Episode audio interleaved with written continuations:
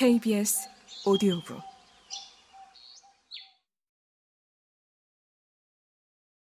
자, 그럼 제게 맡기시는 걸로 알겠습니다.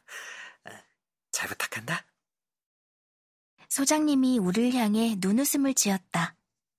이제 보니 마냥 바보 같은 미소는 아니었다. 뭔가 잘 될 것 같은 기분이 들었다. 저도 잘 부탁드려요. 저도요. 산들이가 씩씩하게 대답하자 소장님이 호탕하게 웃었다. 그 녀석 아주 마음에 드네. 그래, 우리 잘해보자. 아, 그럼 어머님, 여기 훈련 동의서를 좀 써주시겠어요? 엄마는 훈련이라는 말이 여전히 걸리는 듯 했지만 동의서를 작성하기 시작했다.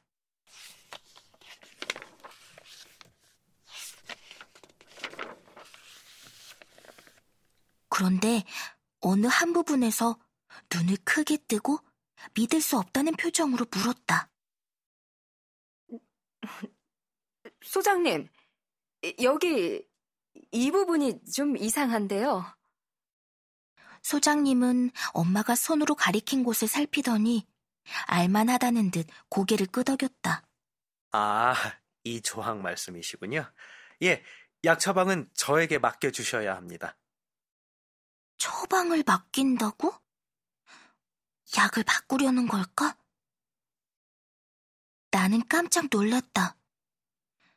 변이 억제제는 종류가 정말 많다. 약의 종류가 많다는 건 좋은 점도 있지만 단점 또한 묻지 않다. 환자에게 맞는 약을 찾는데 오랜 시간이 걸리기 때문이다. 지금 내가 먹는 약도 긴 시간 여러 약을 먹어보고 실패하기도 하면서 잘 듣는 약의 종류와 용량을 찾아낸 거다. 그 실패의 결과가 일곱 번의 전화기지만. 그런데 소장님은 대수롭지 않다는 듯 말하고 있다. 너무 위험한 소리다. 혹시 생각해 두신 특별한 약이 있는 건가요? 엄마가 당황한 듯 물었다. 아니요. 그저 아이들이 원래 먹던 용량보다 줄여갈 겁니다. 도대체 무슨 말씀이신지 저는 이해를 못하겠는데요. 소장님은 물러설 마음이 없어 보였다. 눈은 웃고 있었지만 말은 단호했다. 저희 훈련소에 맡기실 거면 그래 주셔야 해요. 타당한 이유라도 있어야죠. 무턱대고 약을 적게 쓸 거라 하시면 어떡해요.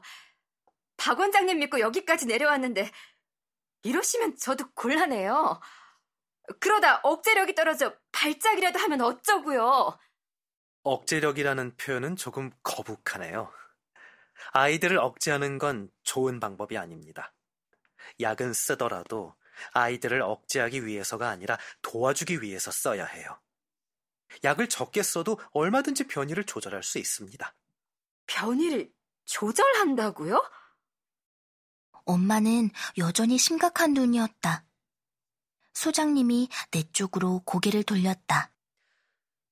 약을 먹고 나면 졸릴 때가 많지? 나는 슬며시 고개를 끄덕이며 엄마 눈치를 봤다. 아니나 다를까 엄마 표정이 딱딱하게 굳었다. 분위기가 험악해졌지만 소장님은 아랑곳하지 않았다. 졸린다는 건 두뇌가 문을 닫는다는 소리예요. 억제력이 암만 좋으면 뭐합니까? 두뇌가 자꾸 깜빡깜빡 꺼지는데. 이래가지고는 정상적인 생활이 안 돼요. 그럼 제가 아이들 건강을 해치고 있다는 말씀이세요? 억제력이 낮아지면 그때야말로 진짜 문제가 생겨요. 문제요? 어떤 문제요? 발작 일으키는 거요? 그거는 문제라고 볼 수도 없습니다. 진짜 문제는 따로 있죠. 궁금했다. 발작이 문제가 아니라면 대체 뭐가 문제일지. 어머니, 아이들이 약을 적게 먹고도 지금보다 더 건강하게 생활할 수 있다면 어떠시겠어요? 약 없이 건강하게.